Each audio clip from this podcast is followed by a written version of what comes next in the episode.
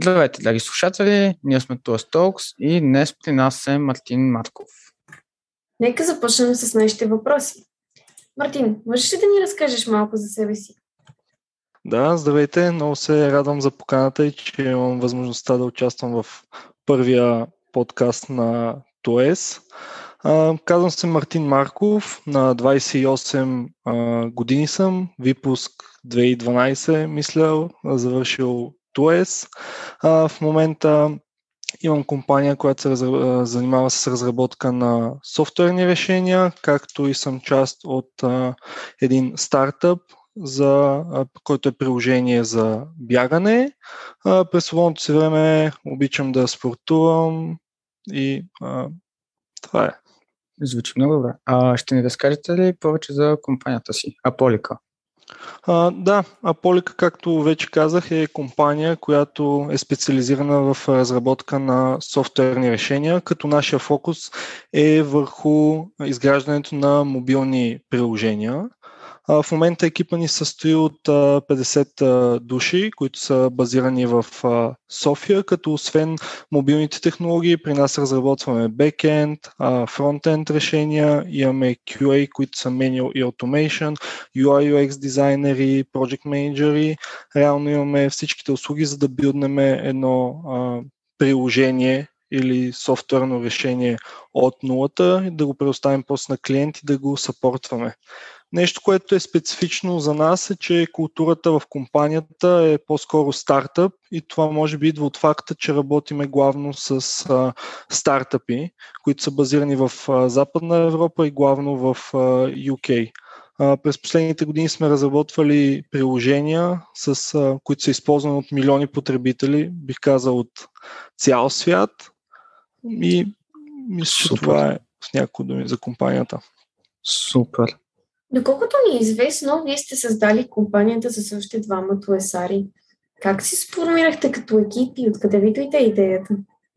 А, да, смисъл, това е точно така. Ако трябва да съм честен, когато правихме компанията и когато започвахме, бяхме твърде млади, бяхме на по, мисля, че 21 години, не сме мислили изобщо за бизнес, всичко стана доста органично и тримата имахме влечение към мобилните технологии, познаваме се от много време и сме били като цяло доста а, близки.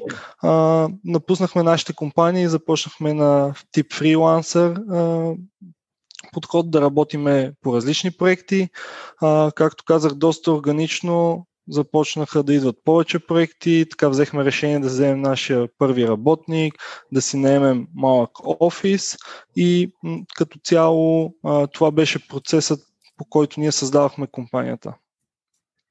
А, някакви трудности имаше ли по пътя? Ами, трудностите са горе-долу стандартните за една компания, която е създадена от трима програмисти. Реално това, от което разбирахме най-добре, беше да програмираме и да пишем софтуер, но не бяхме подготвени за всичките неща, съпътстващи компанията, как нали, да менажираме хора, как да ги наемеме, как нали, да продаваме а, по добър начин услугите си. А, като цяло една от най-големите трудности, които ни се случи, бе преди около година. А, компанията беше органично стигнала бройка от 25-30 човека. А, един от нашите най-големи клиенти, реално, който отговаряше за може би 60-70% от приходите на компанията, в един ден ни каза, че на следващата година ще увеличава своят екип което беше нали, супер за нас. Иска да наемат нови 20-30 служители по този проект и седмица по-късно се оказа, че са взели много лошо бизнес решение и компанията тръгва много надолу и ще загубим клиента в рамките на два месеца. Реално тогава имахме два пътя пред нас. Единия е да почнем нали, да уволняваме хора, да загубим екипа а, или а, да се стегнем всички заедно, да преминем през това и да намерим нови клиенти за всички хора в компанията. Реално това, което избрахме е да запазим своя екип, да намерим нови проекти и а, нали, да, да извървим пътя заедно, за което нали, съм благодарен на всички в екипа. Мисля, че се получи доста добре, защото успяхме да се отвоим двойно тази година и а, нали, това беше някакъв тип трудност, който ни помогна, помогна много да осъзнаем някакви неща и да, и да пораснем. Това е наистина впечатляващо. Нали, самия факт, че не сте се отказали, ами сте събрали и заедно като екип сте преборили трудностите. Казахте, че се занимавате с стартъпи. Можете ли да дадете няколко съвета за процеса на изработване на един стартъп? А, да, реално а, стартирането на бизнес и продукт е може би едно от най-трудните неща, защото има много различни компоненти, които трябва да се покрият от много малко а, наброй хора с супер ограничен ресурс, а, което което води до, до, до доста трудности по техния път. А, за мен най-важното нещо в процеса за изграждане на един стартъп е този процес да бъде много бърз и много итеративен. А, реално, когато този стартъп има идея и иска да я валидира, това нещо трябва да стане за много кратко време, след това да направи продукт, който наистина е много малък, пак да валидира реално в самия процес на стартъпа и продукта, който прави, това нещо трябва да се случва, да се случва изключително бързо. Не си спомням кой беше казал това нещо, но а, реално един стартъп расте толкова бързо, колкото могат да растат неговите фаундъри и тим мембари. реално самите хора трябва нон-стоп да търсят новото, да се подобряват, а, за да може и стартъпа да расте заедно с тях. Слушайте той Сари, които се представят на HackToS и TOS Fest. а, казахте, че стартъпа расте с екипа си. Доколко колко е важно екипът да е сплутен? за да стават нещата?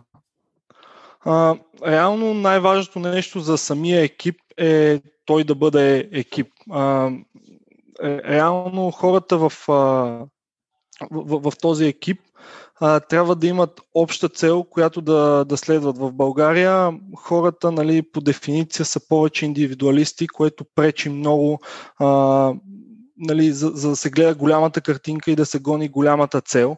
А, реално това, което ние сме виждали в, и в нашата компания, и в други компании, е, че екипа и екипната работа а, нали, деливърва много повече продукт, стойност, отколкото индивидуализма. Всеки един човек може да се представи в добра светлина и да расте само единствено, ако има около себе си а, добър екип.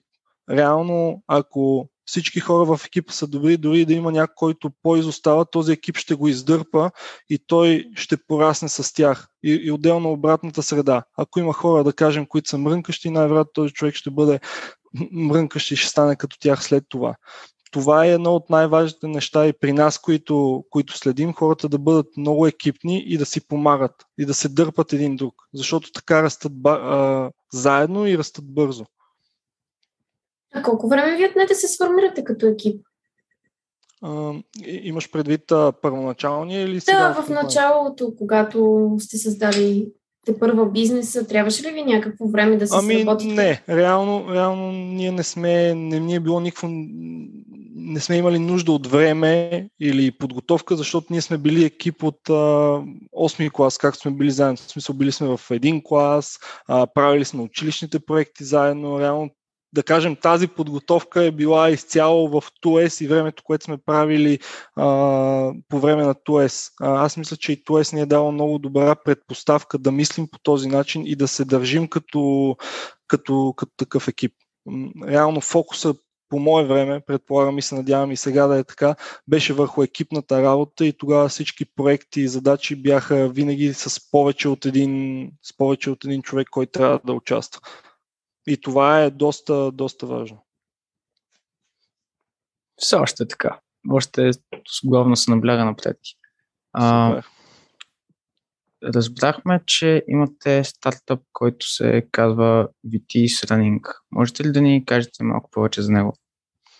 Да, значи Vitesse Running започна като един сайт проект на на нашата компания, който претърпя много различни промени, вървеше в различна посока. В момента а, стартъпа представлява приложение за бягане, което е а, альтернатива на един истински треньор на бегачи. а, служи се с изкуствен интелект отзаде.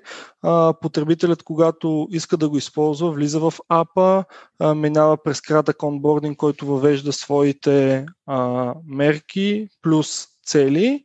След това този треньор а, на база на тези цели генерира изцяло персонализиран план за него и потребителят трябва да го следва. Уникалното тук е, че след като планът е генериран а, а, на първата фаза, потребителят, след като започне да го изпълнява и изпълни първата тренировка, избяга а, нужната дистанция и изпълни указанията в нея, получава един много детайлен анализ кои, в кои неща се е справил правилно, кои са били грешни, как може да ги подобри.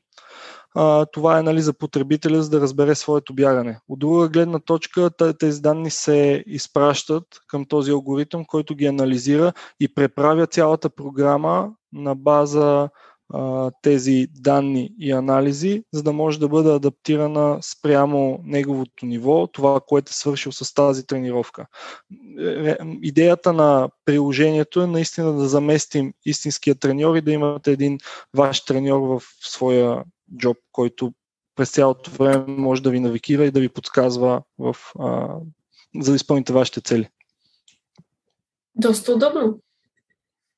М- добре, и програмистите по принцип не са много по спорта. Според теб защо е важно, поне повечето сега не мога да кажа. Клиширано е. Според теб защо е важно да има спорт в ежедневието на един програмист? За мен спорта е едно от най-важните неща, които а, даден човек може да, да практикува и е хубаво нали, от доста ранна възраст и в училище да го прави и нали, оправдания като няма време, не ми стига и така нататък са нали, а, просто, просто оправдания. Спорта учи на много качества, които после са полезни и в бизнеса, и в работата, и в живота, като а, дисциплина, да може да се справяме по-лесно с на, напрежението. Нали, изобщо не искам да коментирам нещата, които са чисто здравословни причини, но, но, но спорта, особено и отборния, те учи пак да бъдеш такъв комбинативен и отборен играч, който после в работата доста по-лесно ще ти помага на теб самия. Чувате ли това, Сари? Да спортувате малко повече. Е, не. Сега това клише си е... Трябваше задължително. Да, ре, реално аз в моя път, когато съм бил в ТОЕС последната година, съм бил активно спортуващ. А, мисъл 5 или 6 дни в седмицата тренировки. А, работил съм през това време и съм ходил на училище, така че да, смисъл оправданията с нямането на време са... Иха. Всичко това. Ние тук с домашните не може да се оправим. А... Да, другото нещо, на което със сигурност случи спорта е как да се справяте с приоритетите, защото когато нали, спортувате, както казвате, имате заучене, имате домашни работа, тогава по много добър начин а, успявате да организирате вашето време и да си сложите правилните приоритети и кое наистина е важното за, за вас и да ги действате едно по едно. Иначе, когато човек има много време свободно, той винаги казва малко по-късно, че ще има време за дадената задача. Ясно. много спортували сте сте ходили на работа заедно с училището. Кога, а, кога мислите, че е добре да започнат, поне сарите, да кандидатстват за работа, освен стажовете, които са в 11 клас? За мен, колкото е възможно по-рано и се чувстват уверени, че а, могат да правят нещо. А, за, за мен, нали, със сигурност е най-важното, ако може да се намерят работа по професията, но дори да не могат да намерят такава и, и да работят нещо, което парт-тайм е супер важно, защото те от ранна възраст ще могат да се изградят първо работни навици и второ да видят как нещата се случват в истинския свят. А, аз лично а, съм работил а, нали, малко както повечето сари, да кажем, от 10-11 клас, като вече на доста по-пълна ангажираност от а, 12 клас. Разбирам. Благодаря.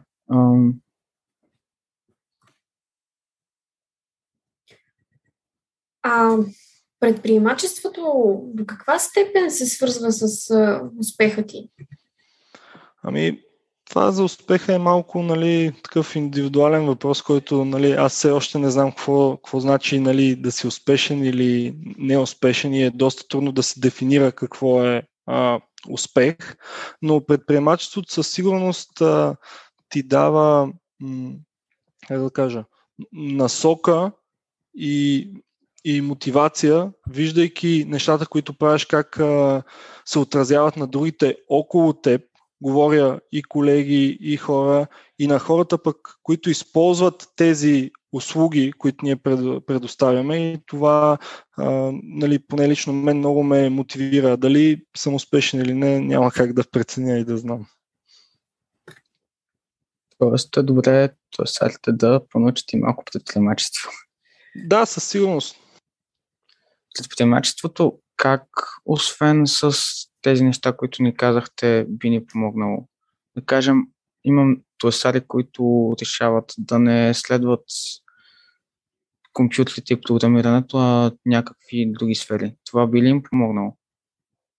Ами, значи в предприемачеството е, мисля, че доста важно да разбираш от а, много неща реално предприемачеството, стартирането на бизнес, както казах, не е просто да си много добър програмист или да си много добър човек, който продава или да си много добър човек, който прави маркетинг.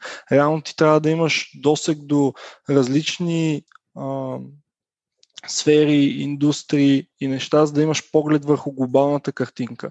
А, със сигурност е, е добре да си много добър в дадена област, както да кажем туасарите са и ще бъдат в а, технологичния свят, но а, това не трябва да ги ограничава само до там, а е хубаво да погледнат и неща, които със сигурност са тясно свързани. В смисъл една компания, за да върви, дори и най-добрата технологична компания, тя върви, защото има още редица други частици, които работят заедно с технологията, за да може това да е успешен и добър бизнес.